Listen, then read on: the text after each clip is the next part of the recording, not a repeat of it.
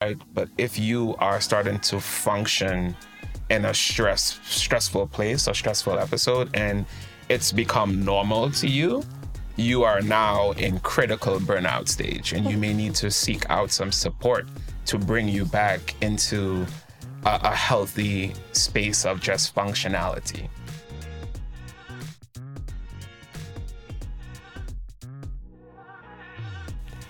Welcome back to the Journey Podcast. I'm your co host, Emma Jackson. I'm Jose. And today we are joined by the lovely Akeel Bernard. Woo, woo. Thank you for Akeel. having me. Yeah, oh, thank you for coming here. So, Akeel is a certified professional coach and employee wellness consultant here in Houston. He specializes in guiding professionals of color through a transformative journey, helping them navigate complexities like uncovering their hidden strengths and establishing sustainable wellness routines that elevate their productivity and well being. He even has courses specifically on burnout and stress coaching, which is what we're going to be talking about today. Yes. Heck yeah. I need you in my pocket for every room that I enter. That's a perfect intro. Thank She's you very so good at much for that. intros. She's very good intros. But seriously, the topic of burnout is so important and mm-hmm. we're discussing it more and more. But at the end of the day, it feels like being high achieving mm-hmm. and being burned out or mm-hmm. being consistently stressed, they go together all the time. And even though we are talking about burnout more, it doesn't feel like we're able to solve that problem and it keeps happening. So I would love to know just first off a little bit about you and your background and how you got into doing professional coaching. Yeah. Um, I love that question because it allows me to really share parts of me that I believe are such crucial parts of my story, right? So, a little bit about me. Um, I'm originally from Trinidad and Tobago, a beautiful country. We like to call it the twin island in the sun. Um, uh, born and raised, and I moved to the US uh, right when I turned about 21. And uh, I came here and I told myself, I'm going to do something special. I don't know what it is just yet, but I'm going to do something special. And uh, somewhere along the course of my journey, I started working at, um, I won't say the company, I started working for a huge bank and um, I threw myself into my work. Uh, I felt like I had something to prove. I felt like, you know, me being an immigrant and I'm here, I have to do all of the things. I got to come first, leave last. And I was able to work my way up into, you know, a leadership position as a senior leader, um, managing teams uh, before I turned 30, um, which was pretty cool. So I'm managing teams, hiring, doing all of the things. And I kind of lost track of work life balance because I had so much to prove. So I'm going to work and I'm doing all of these things and moving things around and and before I knew it, I was just all I did was work. All I did was work, and I loved the work that I was doing at that point in time. And uh, then tragedy, tragedy hit. Tragedy hit, um, which uh, I lost my brother at a pretty young age. And when I lost him, I just spiraled in in directions that I didn't think I was going to be. And then the only thing that I had that was consistent at that time was work. And it's so easy after tragedy to throw yourself into work. I took two weeks off. I went through my grieving process and then I launched myself back into work and lost myself in work as a distraction. And that is the worst thing that you could do. That is where burnout lives. Yeah. I feel like you're. I feel like you're just kind of narrating my story right now. No, me too. I think both of us have had very, very similar experiences. Yeah. Yeah. So, how did you find your way through that? I met an amazing woman um, in my wife now. Uh, shout out, hey Tasha. and um, Tasha and I, when we first met, we had very honest conversations around mental health, and you know, she shared her, her struggles with mental health and just where she was in her life. I shared my struggles with mental health. I was not open to uh, therapy at first, and you know, she talked me into it, just how how powerful it could be. And um, while I was working in the corporate space, I found a therapist um, that was amazing, and I worked with him for about a year, Mm-hmm. just you know resolving my issues and with everything from just poor eating habits to not taking care of myself. But the deep rooted piece of that was losing my brother and the grieving that I was going through, but not having outlets to really go through that in a healthy way. So it wasn't just talk therapy, it was someone who was able to really penetrate all of these different parts of your life. Absolutely. Working with, um, it's just funny because he looked like an uncle of mine. uh, so it was very easy for us to sit and talk and for me to open up, which is very hard for a lot of people to do when you're looking for a therapist because you have to have trust and you have to feel like they understand you. And I felt like that with him right away. So we worked together for a year. And then at the end of us working together, after I had worked through all of my things, um, I asked him, I was like, so what's next? Because we're running out of things to talk about. and he was like, you get to go live the ideal life that you want to live.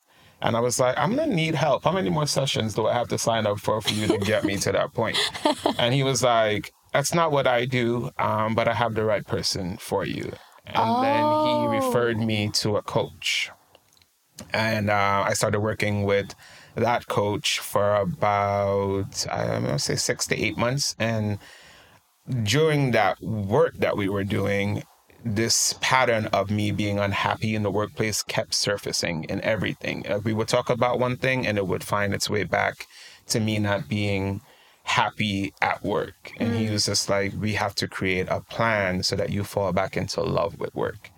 And well, not work, but fall back into love with purposeful work. And uh, we worked together, and then uh, he was able to help me to create a successful plan to exit uh, that company and to go pursue my my passion. And somewhere along the line, I was like, I want to do what you do. And he was like, I already knew that that was in your future, but as a coach, it's not on me to tell you what to do. I just lead you along the path, and then hopefully you find your way. And now I you know, enrolled in coaching school, and I've been coaching for the past three, four years. Wow. Three to four years. I want to backtrack a little bit because you said something in your first initial statement that I kind of want to dig gloss a little bit. Yeah. The work life balance. Mm-hmm. You say you got to un, like pretty much an unhealthy point. Mm-hmm. How did you determine that? Because I'm gonna be honest with you. Sometimes like a couple nights ago, I spent like the whole night here until like 11 o'clock the next morning. Yeah. So when it like, how did you identify what's becoming unhealthy? Mm-hmm. And um, what advice you got for people like myself or the audience? I think the first thing for me was realizing how stress shows up in my body.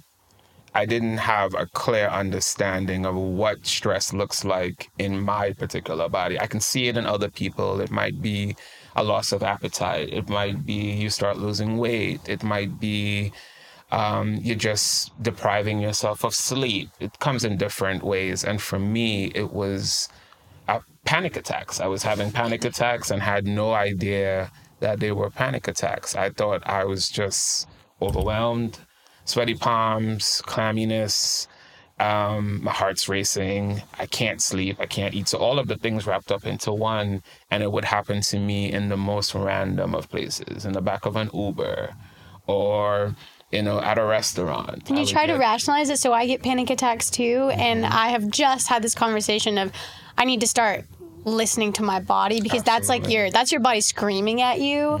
But it's so hard.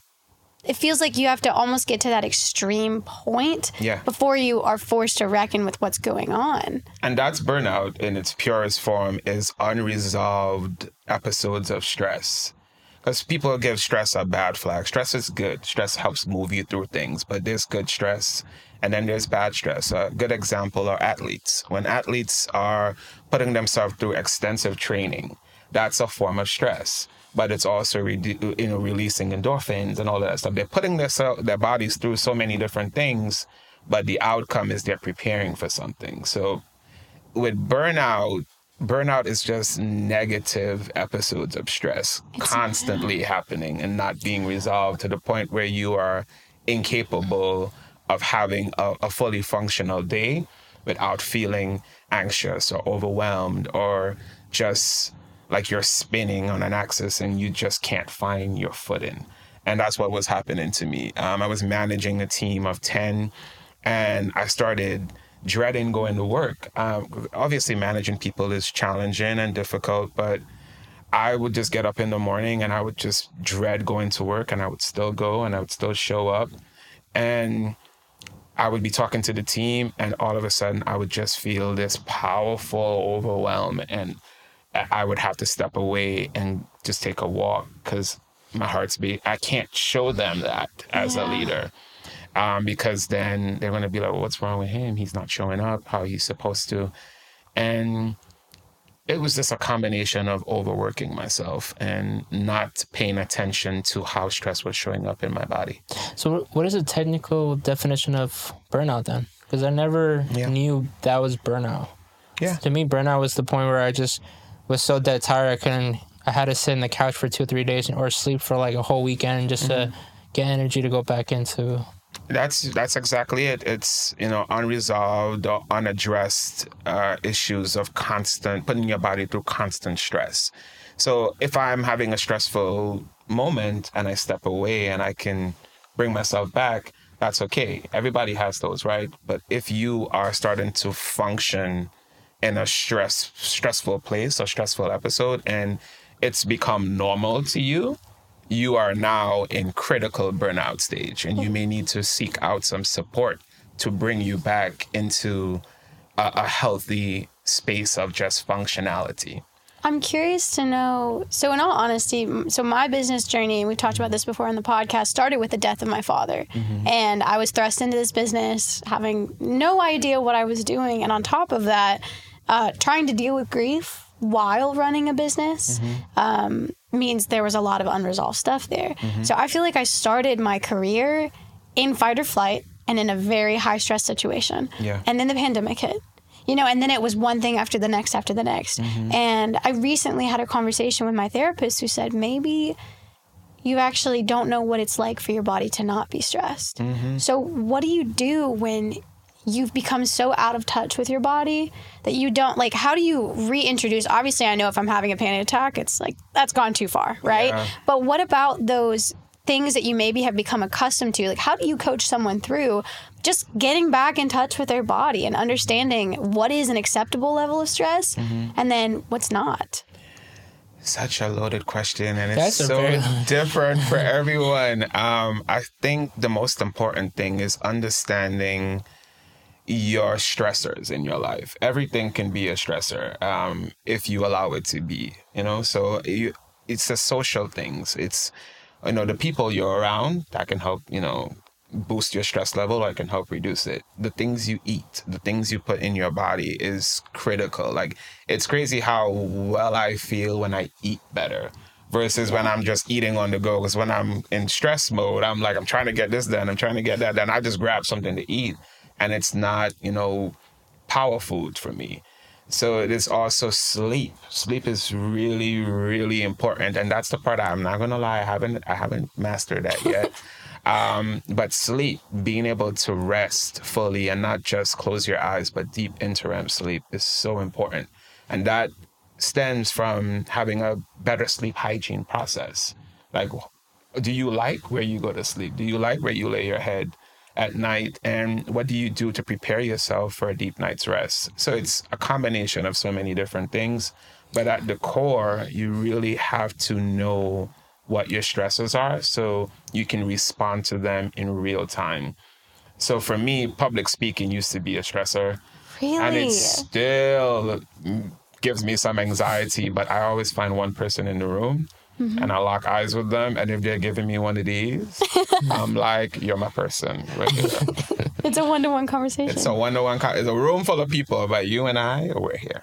Well, I feel like this is a really good for anyone watching to know that you can be afraid of something or you know have this anxiety and still perform at a very high level because Akila you are a phenomenal public speaker Oh, thank you. and you're very articulate and thoughtful and so I think it's just important for people to know that it's not just the people where it comes naturally and they have no fear whatever you can do things really well that still scare you Yeah, and and fear is another thing that gets a really bad rap, and fear and burnout are close siblings, right? They're hmm. very closely related because a lot of the burnout comes from wanting to prove yourself in a particular scenario. If you have something to prove or you you know you just really want to you want to be taken seriously in your professional space if you're like myself, you're an overachiever. You're going to show up first. You're going to leave last. You're going to do all the things.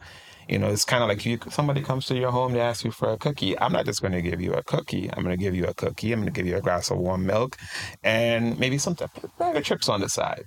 I'm, I'm just that's how I am. So I've always been that person that does just a little bit more, and that put me in a space of just always wanting to be perfect all of the time and to always show up. And then I started suffering from what I call the three P's, which is perfectionism, procrastination, and then paralysis. I feel so seen. Yeah. and those three P's are usually the root cause of high performers and, and just the root cause of burnout and high performers because those are the things that where we we we experience that professionalism wanting to always have everything perfect. And then the procrastination i'm going to put it off as long as i can so it's going to be perfect. And then you realize i haven't done the thing. And that's the paralysis of it. So and for suddenly me it feels so it's like it just it becomes this avalanche even if it's a small task right? And it's like impossible it's heavy. It's heavy because it's all the things. So what i've learned in over time is it's okay not being perfect at things. Embrace failing quickly and then learning. And that's what I did with going to school for coaching. I went there and I was like, what do you mean I can't?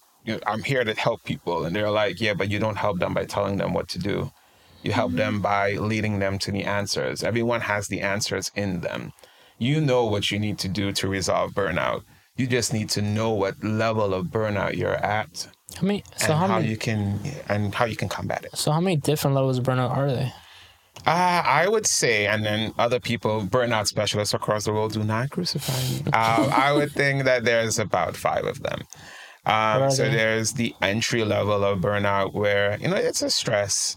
You know, it, well, it, let's go five levels of stress. It's you doing all of the things and you've experienced that you're stressed. So you're like you're like, okay, I'm stressed. I'm just gonna take a nap. I'll be back. And then there's the step ahead of that where like you're super stressed all the time, uh, but it's still you you can resolve it. You know, you're like, all right, I'm gonna go on vacation. So people that go on vacation and they come back and they're refreshed, they're still burnt out, but like they can come back from it. The third level, in my opinion, is more so now you're stressed by everything and everybody around you. So now you're a little bit more irritable. You're a little bit more annoyed. Things, you know, trigger you a little bit easier. And vacations aren't working. So now you have to like really assess, you know, like what spaces you're in, who's around you, what you're eating, those types of things. But it's still salvageable.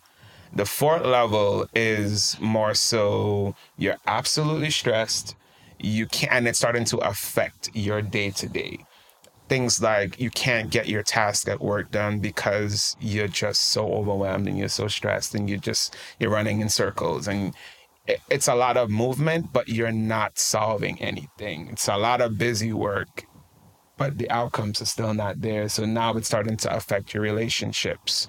Not just your relationship with you know your loved ones but your relationship with food your your relationship with alcohol. So now you're you're latching on to other things to help reduce your stress levels. So you're getting at the critical stage of of burnout, and that fifth stage is just you've totally lost yourself in burnout. It's hard for you to get up in the morning. It's hard for you to keep food down. You're dropping weight drastically. You are suffering mentally, emotionally, and physically. And at that level, it's super critical and it's essential for you to get help. And it may be a therapist um, at first, and then a coach. It might be a combination of the two. Um, it may be you checking into a rehab facility to to get some structured support. That's how bad of uh, an outcome unresolved stress can get you. you get checked into a, a, an establishment where they have to monitor you and, and get you that support that you need. So for me, maybe not the exact terms, but to me, those are the five levels. It's kind of crazy to me that nobody actually ever identified burnout like a like the way you just described it, right? I think the same thing. Because at the end of the day, it's like I, I was when you were speaking, I was kind of like my mind correlating things, right? You see a police officer and you always associate police officer, detective having to drink at the end of the night just to get through what all the stuff that he's seen. Yeah. Um, you have a person like me that at the end of the night, I like my nightcap too because I just been I like the day's just so hectic and you know what I'm saying. Um, and it's kind of crazy that in in the spectrum of like those five stages, I can identify like a little bit of everybody, and it's not taught in a traditional school like or in an environment. Or just like the holistic responses, you know, it's so much like, okay, you just need to address this at work. Yeah. Or if this you you identify that one stressor in your life and usually it's a compounding effect or Mm-hmm. it's bled over and affected so many other things like you said like the the, que- you know the food you eat and you know the, how you treat your body and all of this goes into neglect when you're stressed. Absolutely. My so ba- jumping on what you're saying, Emma, I'm going more of like how we normalize it.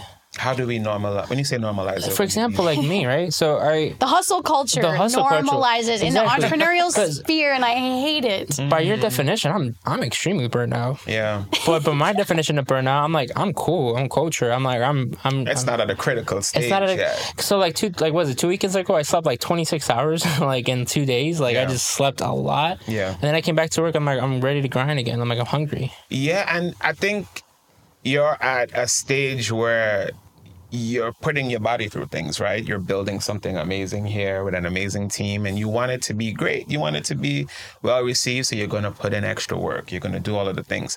Those are not necessarily bad things, right? You're building something amazing. But what we need to learn to do is to pay close attention to when the things that are around us are not in sync with what we're doing. You know what I mean? And when I say in sync, like, are you getting enough sleep? Because if you get enough sleep, you're going to show up differently on camera. You're going to be more perky. You're going to be more excited. Your energy is going to be different. But if you're exhausted, you still might show up, but it may feel on the on the receiving end of it. People might be like, if they watch you all the time, they might be like, he's not himself today.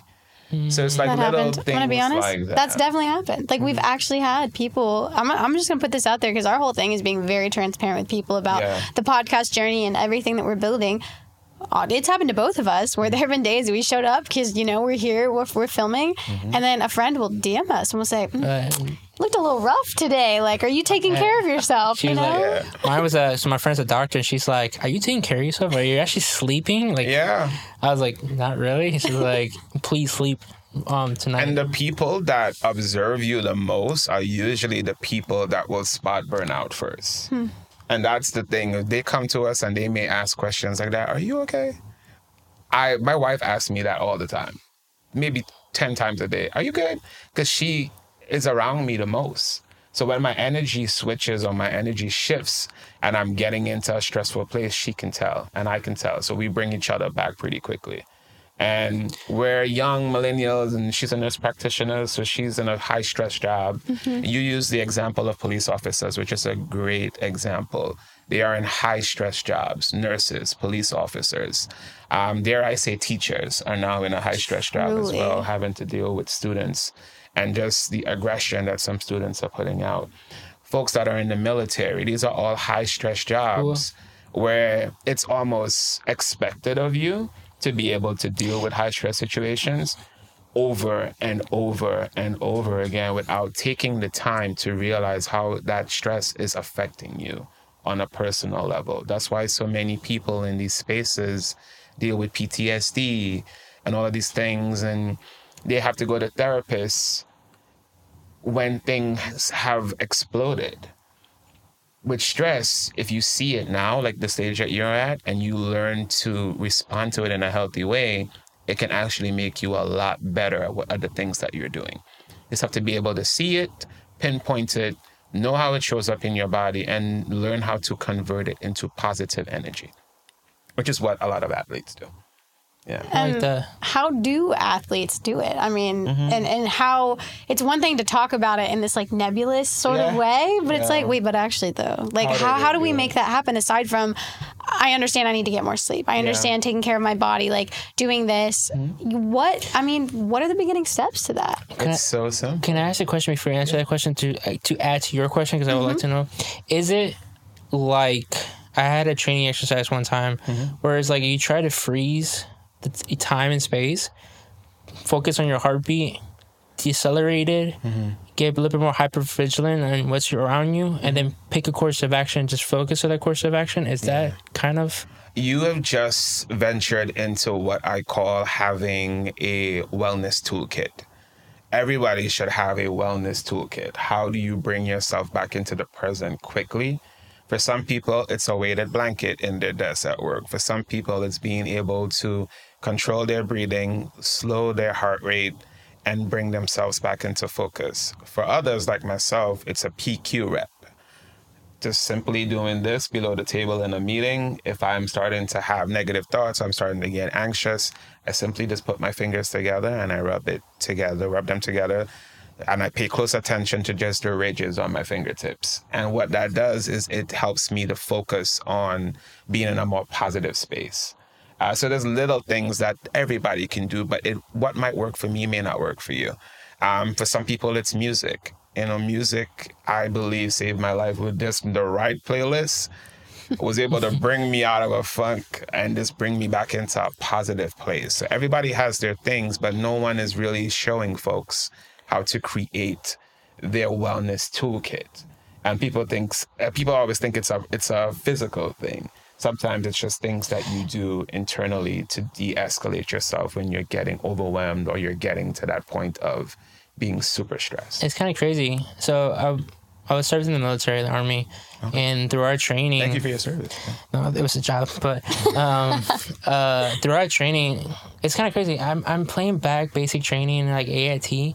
Um, so I flew um, RQ-7 Bravo drones. I was a UAV operator under military intelligence, and through our training, there's so many segments. I remember basic training, like the first phase of basic training, they break you down and make you cry like every single night. Like they make you scrape the floor, do uh, crazy drills on a very high intense environment to, to purposely break you. Yeah. The next step they do is pretty much rebuild you, but in a kind of really structural manner. That's why like they say in basic training, you can fall asleep in the in the chow line because you're so tired, but at the same time you know how to go. Yeah. The toolkit I just kind of I told you about. Mm-hmm. That's I learned that in AIT when we're doing like under fire drills, like when you're receiving fire from an enemy, how to like react appropriately. Mm-hmm. And I think I apply that to pretty much everything I do in my life. I think a lot of those tools and trainings had translated over. Absolutely.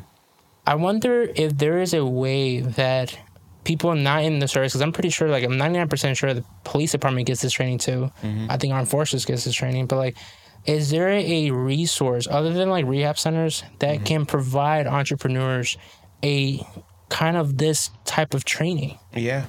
Uh, to answer your question, and then to answer your question that you had asked originally, is like using athletes, for example. What's the one thing some of the most successful athletes in the world have? Drive. Personal trainer. Personal trainer or coaches. Yeah. right? And it's my belief that coaches hold the key to helping people to shift their energy from lower levels of energy into higher levels of energy.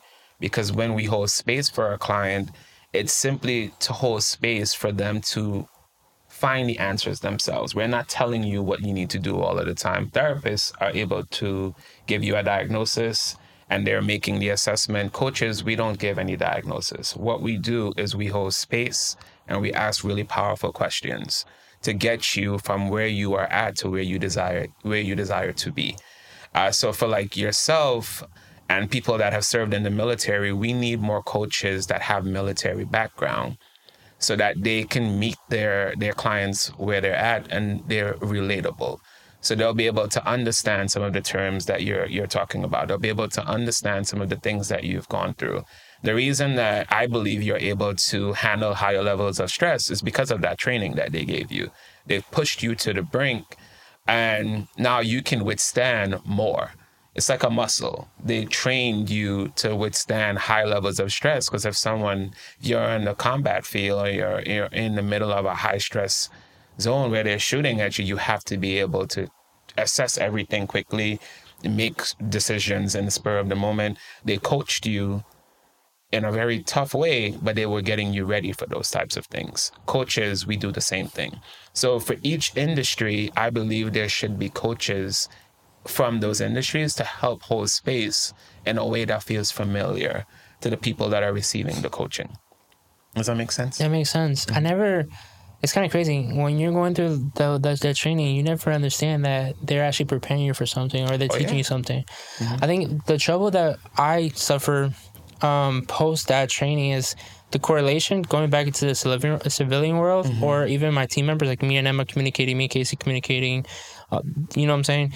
It doesn't translate that well sometimes. Like my expectations or my level of like work abilities are not comparable sometimes to what other people could do and it Yeah. creates frustrations. Is there any um resources out there that can help that communication breakdown? Because the expectations are different. I think one of the most important resources that I have access to, everyone may not have access to this, but if you happen to come across a coach that has gone to the IPEC School of Coaching, uh, one of the tools that they give us access to, it's called a Energy Leadership Index uh, assessment. I've, oh my gosh, I think I've done. We might have done that. I know I've done the that. horse training right Yeah, we did. We went, we worked with a we worked with Yeah. a coach for a bit and And they did. took you through that? yes. It's a very, very helpful tool. Um, and it's not like a behavioral assessment, it's an attitudinal assessment. So it helps uh, the coach to help a client to understand how they show up in the world when they are in lower levels of energy, like absolutely stressed, which would be level one energy is kind of a, a victim uh, type of mindset. Why me? Why is this happening to me? Like, why, why, why, why? You ask yourself that all the time, and it's a big pity party for yourself, right? I've been there. Le- level two is you've now moved into anger. I'm upset. I'm really annoyed by this, and you're snappy all the time. Level three, and its ways. It's it's literally you can go through all of these levels at different times, right? Mm-hmm. Level three, you're more in this space of I want to be useful. I want to be helpful. I'm still there and I'm still figuring it out, but like I'm still a little upset, but like let's get through this together. Let's try and come up with a compromise. Level four, it's you're now in the space where you're like, I feel I only feel useful when I'm in service of others. I only feel useful right now because other people need me to help them fix the thing. Help they need me to help them resolve the thing. Uh, level five, I would say, is a good place to be where you're like, I want to be useful.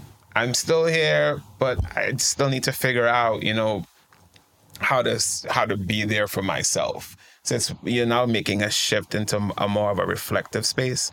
Level six is synergy. You know, you're like, all right, well, we're all in alignment. You know, I understand you, I see you, you see me, and we're gonna do the things, and everything's positive, everything's flowing. And then level seven, which many people never get it to, is you will things into power. You literally are the most positive person that you have ever meet or will ever meet. Everything makes sense. Everything is connected. Everybody is connected, and you are optimistic all the time. So a lot of people try to get there, but it seems unattainable for a lot of people. So that particular tool helps coaches to show people, well, this is how stress shows up in your life. This is how you show up in reaction to stress. And then we can help you to create a plan to resolve stress in your body and in your life using the information that you filled out. So it's not like we're telling you anything. These are all things that you filled out, and we're just making observation and assessment so that we can help you to create a healthy plan for yourself. So that's one of the tools. Um, the other tools I would say is definitely a combination of two things. I think everybody would be a lot better off, and the world would be a better place if everyone has two things a therapist to do with all of the work on the bottom, uh, underneath the surface, and then a coach to serve as a, a lighthouse, almost like a end goal in the fogginess of the world, pointing you in this direction or, or beckoning you to come over here. Or if you're running a race, I like using athlete um, examples.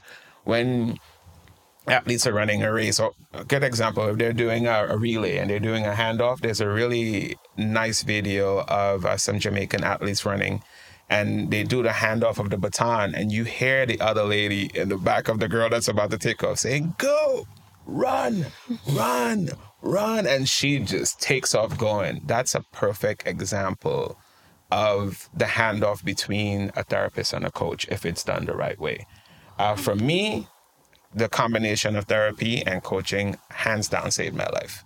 It helped me to eat better. It helped me to sleep better. At my heaviest, I was 320 pounds. I'm now 240. I'm living That's a healthier life incredible. all stemming from coaching. Left the space that I was in where I was making great money, but I wasn't happy at all. And no amount of money in the world will replace the type of feeling that I have now, now that I'm doing purposeful work and helping people. It's just coaching and therapy together helped me to accomplish that for sure. I think that's the journey that me and Emma are on. If I might speak openly, it's like we're we've been through. s- She went through a loss mm-hmm. when she came into the business world. I came into the business world more to prove people wrong. Mm-hmm. Oh, and like in the military, in my unit, I was the only Latino in my unit. When I opened uh, the barbershop in Valpo, I was the only, I was the first Latino to open a bit uh, a business in ninety seven percent white community in the historic part of downtown. Um, I I mean, even from my childhood, proving my dad wrong, and that's always been like my main motivator. I always see myself in a disadvantage. Like for example, me and Emma. Emma's a freaking great public speaker. I'm a quiet bee. You know what I'm saying? Now you're doing a pretty good job. you're, you're, you're better than you think you are. Um, But y'all balance each other pretty well, energy wise. Like the energy in here is phenomenal. And even Casey, hey Casey. energy in here, everyone everyone plays their role energetically. And when you find your people and things work and it works. Yeah, it's crazy. Like like I was trying to say is like um, me and Emma, we've been through business coaching. We've been through some therapy with the horses. We have definitely invested time and energy in repairing the lines of communications that sometimes we break as human beings because we're ignorant and we don't know the damage that the words that we say come out to the other, per- other person. Um, it's really to me it's really impactful how you you pretty much summarize it. It's like we need a therapist to fix and help repair the damage that sometimes we cause ourselves or the tragedies that life throw our our way. ways, mm-hmm. and then having a coach to bring us to the, like to the next level of our space. I was talking to Emma. I was like, I'm looking for uh, a mentor to help me scale to the next level Yeah. of our company. You know what I'm mm-hmm. saying? And there's a there's a really a fine line between mentoring, coaching, therapy. They all are somewhat connected, so mm-hmm. people oftentimes miscategorize them. And sometimes people come to me and they're like, I want you to tell me what to do. Well, that's consulting. you know I mean? Um, or they come to me and they're like, I really, I just, I want to talk to you and I know you're a good listener and I just want you to listen. Well, now I'm in the coach space, right? Because that's what coaches do. We listen inte- intuitively and with intention. And then the questions that we ask allow you the opportunity to answer that question without the pressure of being judged. Because everyone has the fear of being judged. No matter how confident of a person you are i think a lot of people still struggle with that right? Mm-hmm. Coaches whole non-biased space even though it's hard for us at times because we're like the judgment is coming in. We have to remind ourselves that we're there to help you work through the thing whatever the thing might be. So we usually start by just asking you, what do you want to work on today? And then we pause. So a lot of times when I'm talking to clients and I pause for too long, you could tell they get anxious. They're like, why are you not saying anything? Because I'm giving you time to process. I'm giving you time to to go through the thought. And to think about what you're about to say, not because I'm going to judge you, but because I, I want you to believe in what you're saying. Yeah. And then I'll ask the why. I have this thing where I ask seven whys. Uh, it's called, uh, I guess for, for some people, you know, it's just called, I forgot the exact name, but you ask seven whys.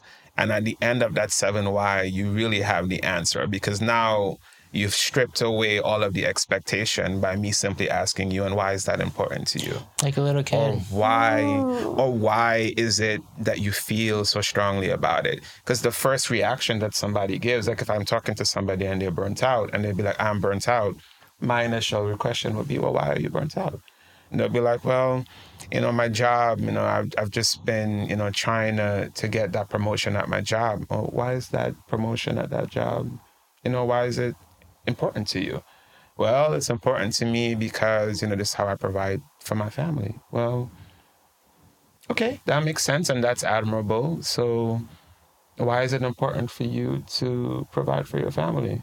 Mm-hmm. You know I mean? You uncover the layers of an they onion. keep You going, but go I have to do it in a way that's very not secretive, but it's intentional. You have a calming presence too, so I can see that how that Oh, plays. a thank you. I had to work at that. Would you believe that? No, it No, seems like it's all. natural. I've always been a good listener. I've always been somebody that feels most useful when I'm helpful to others. And coaching allows me to do that.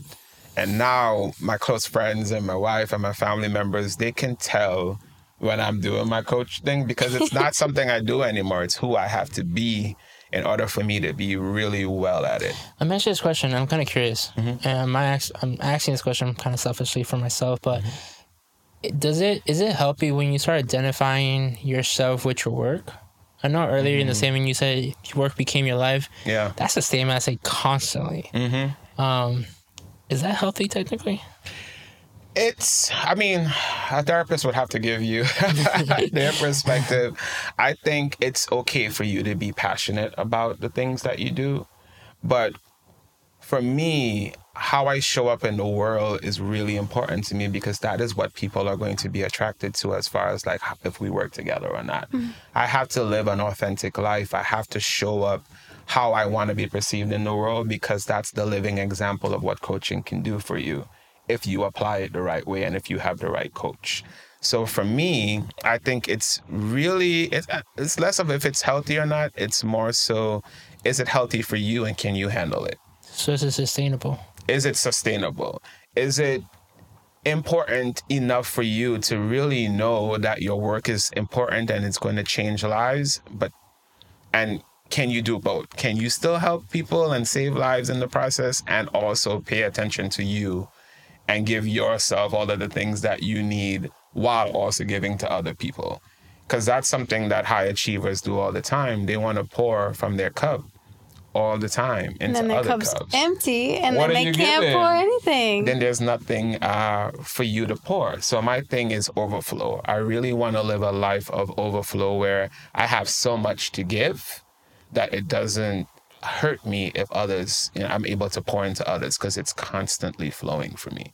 But it took a while for me to get there. I still have moments where I lose myself in my work because I'm trying to build something.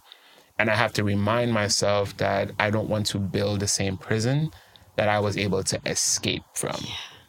Because entrepreneurs do that. You know, no, I feel that in my soul So deep. because so deep. I what I realize and I've had a hard time with is I feel guilty that mm-hmm. so there are parts of my personality, parts of who I am that will never be related to making money.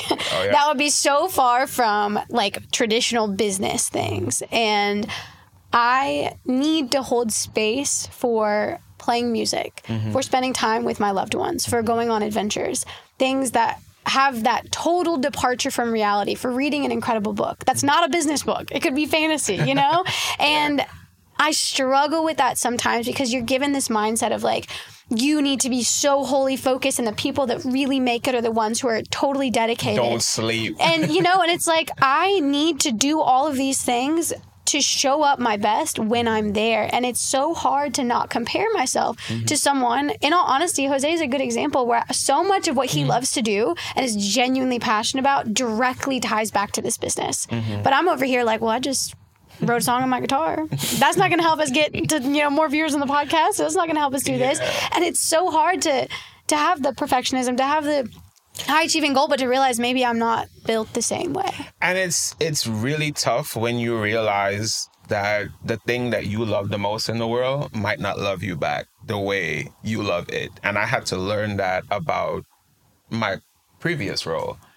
I had lo- I loved being at that job. I loved doing the work that I was doing. I was in the community doing all of the things and somewhere along the way I just realized that I'm giving so much of myself to this thing but I'm not getting it. It's not being reciprocated. It's not being, it's not giving back to me. I guess I have the things financially and I can go on the trips and I can help my mom buy a house and all of these things. But I wasn't happy as a person because I wasn't walking in my purpose. may I may have started walking in that purpose because I help to give other people employment and I have people live in places they may never have lived in their lives and they have an opportunity to move with the company. And those were all things that I enjoyed. But somewhere along the lines, I had to step away from that and be brave enough to go pursue my passion and to go pursue my purpose because that is why I was why I'm here. But I, it was a journey getting to that. So It was a journey getting that being it. stated, when you find your so Mm-hmm. when you find your purpose, my brain is processing what you just said. Like Mm-hmm. when you find your purpose, does the line between work life balance kind of blur because you feel like you're in line? So by proxy, I'm in my purpose. you are in your purpose and if you if you can't stop thinking about that thing you love doing for work that's a beautiful place to be I feel happy. like i am at home and i'm like i can't stop thinking about ways to introduce people to coaching i dream about it all the time i'm like this podcast came up and i when you send the questions over this uh, here's some questions we got so i was like i feel seen because that means the work that i'm doing other people want to hear about it. And if you have a platform for me to share the importance of coaching and how coaching helped change my life, I want to be in that space. I'm always thinking about, all right, well, how do we create more coaches? How do I get more men of color to become coaches? Because men of color in particular, uh, we don't show up to therapy like we should or coaching like we should. And it's because we don't see ourselves reflected in the people that are providing that particular support. So one of my commitments I have, you know, one, not commitments. Um, one of the goals that I have for my practice is to launch a space where we can create opportunities for more young men of color to to go into coaching and to, to come into the fold because it's a non-traditional career path, but it's so rewarding I wanna if it's for you. I want to ask you a question. Mm-hmm. Um, I'm let me give you a little backstory before I ask you, so we could be on the same page. So I'm Latino, right? Mm-hmm. Me and my father don't have this like lovey-dovey relationship. Yeah. I, I can't. I probably can count how many times I tell my dad I love him. Mm-hmm. Um, we don't really hug. Like it's like I was raised in a culture that you're men. You know what I'm saying? Mm-hmm. That's your right. I'm on my side. Um, I wonder if um, the reason, or let me let me give a little more backstory. Like when it go to therapy or coaching, I was I was really opposed to it. Emma's the one that kind of like say we probably should invest into this so we can get better. I wonder if that's a culture thing for Latinos and people of color that that the the the image of a man, you know what I'm saying, kind of like it's polar opposite to those support systems. Yeah, you are spot on, especially for men, uh, minority based men that come from foreign countries. Like, we're told from a very young age, why are you crying? That, mm-hmm. why, and I heard this growing up a lot, you know, why are you acting like a little girl? And mm-hmm. those types of things are traumatic for grown men today because we were not taught to lean into our feelings. To hold space for your emotions that are human by You know what I essence. mean? And everyone has them, but there's this expectation in these communities that for you to be soft and for you to be vulnerable, it's a weak thing. Mm-hmm. Being soft and, and living in your softness and being able to be vulnerable and to to ask for help on those things, I believe because I've acquired those things over time, it's going to help me become way better of a parent. And my dad was very much the same way growing up. We we didn't exchange those I love yous as much and all of those things. Today we tell each other we I, we love each other every time we're on the phone. Same thing with my brother. Same thing with my mom. But what got us to that point was me losing my youngest brother and realizing that we only have so much time with each other. So I want you to know I love you every time I talk to you. Even though it might be hard for you to give it back, I'm gonna say it because it's what I need it might not be what you need and, and you probably do need it as well but it's something that i needed for me. So i started taking the initiative to do it and that was part of my healing process. The people that i love i want you to know i love you because i may not see you tomorrow. I may leave here and we may never get the opportunity to do that again.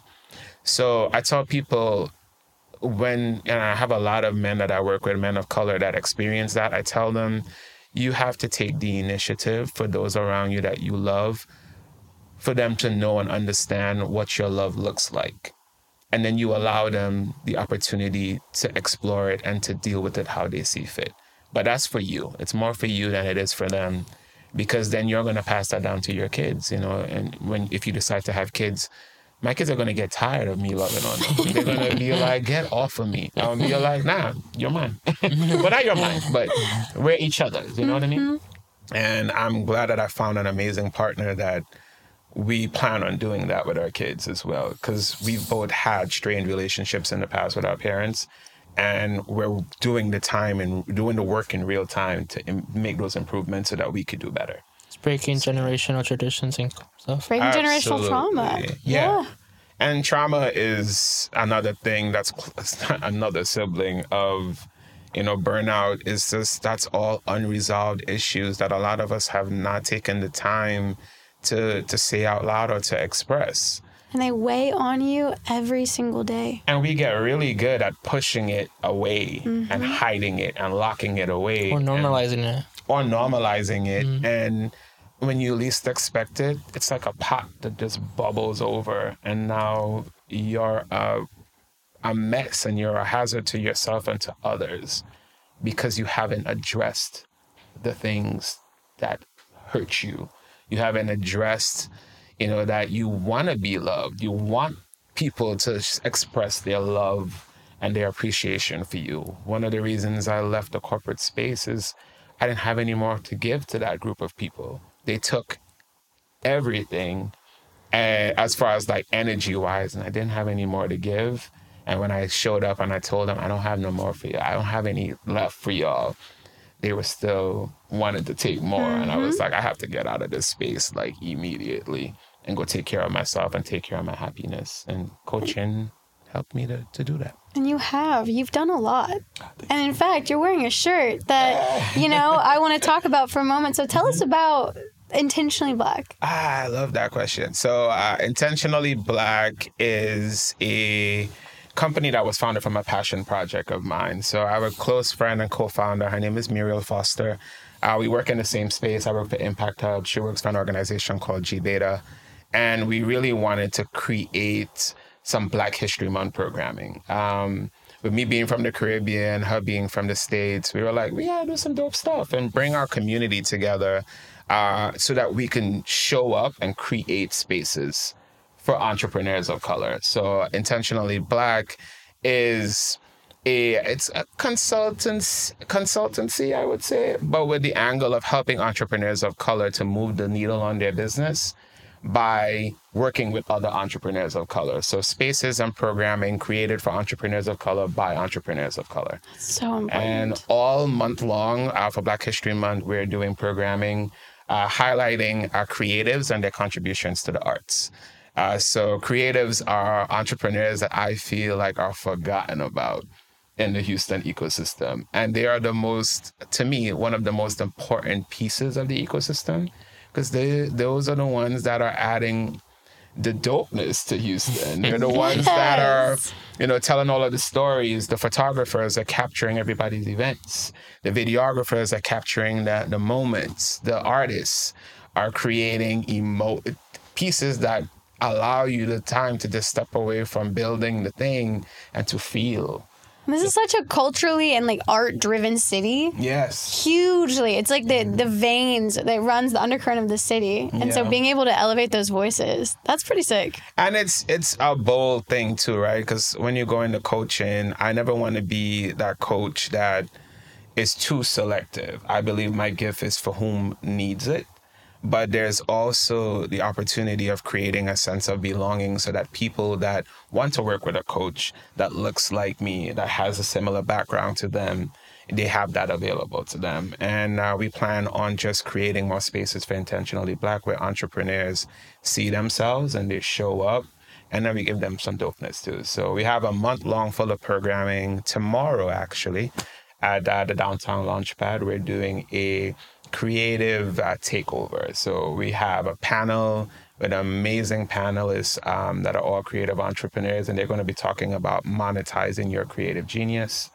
Um, so that's going to be from one to two. And we're just going to create space to talk about how you can take your business to the next level as a creative.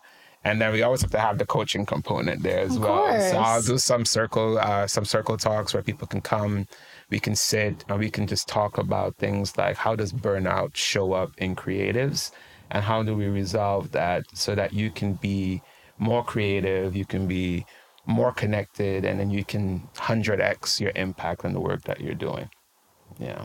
So we're going to be putting all of this great information in the bio below because we can't just have an amazing guest Ah, who has a platform, who's doing all of this stuff and we are obviously we're creatives. We're in support of other creatives. Alright, so- So we're going to be putting this stuff down there because this episode, by the time it launches, we're still in Black History Month. Mm-hmm. There's still going to be a lot of great activities that you guys are going to be putting on. So for anyone that's in the Houston area, check it out. Support. This is part of what makes this community such a thriving, amazing place to be a part of. So it's a big lab. I tell people all the time. Um, I work over at the Impact Hub too. Shout out to the Impact Hub um, because Impact Hub has truly been. It's such an amazing place to work. The energy is amazing. My director Grace Rodriguez, my deputy director Michelle Avalos. When I tell you, I have not worked with such amazing people in I mean, I, eh, everywhere I work, I have amazing people. But uh, to work with these two women, and I tell people before I work for Grace and Michelle that they were like, "No, you work with us," and that is the energy that I want to put out into the world. Even with my coaching clients, I want us to work together. This coaching thing that we're doing, it takes two to tango, right? So if you show up powerfully, I would show up powerfully, and then amazing things will happen. It's the same thing with intentionally black. Same thing y'all are doing here. It's just synergy and energy, and it can be infectious or it can be disruptive. Uh, we get to choose um, what it is and how we show up. Yeah. Thank you so much for holding For space with having us today and for this Teaching us. amazing, yeah, teaching us. Pleasure. Thank y'all for having me. Absolutely. I'll be back anytime you want me. so for everyone out there, if you like this kind of content, like always, subscribe if you're not. Like this, share with friends and family, with anyone that you might be experiencing burnout or stress. We're going to be releasing all sorts of episodes on stuff that we wish people talked about more. yeah. Is there a site or anything that people can reach you at? Yes. Um, so you can uh, find me at www.iamcoachakeel.com. And that's Akeel, A K two E E. E's, one L. There you go. Um, and uh, my website is actually undergoing some some changes, but you can still find me on there. I'm also Akeel Bernard on LinkedIn, and I am Coach Akeel on Instagram. And then you can also follow Intentionally Black and Impact Hub. I'm doing all the things. I'm just everybody. You're a connector. You can connect with me on any one of those platforms, and the work that I do, it's all synergetic and they're all connected. So either one of those platforms will get you to me, and then we could explore um, how to help you show up in the world more powerfully. I like that. That's it, folks. See you next time. Till next time. Bye.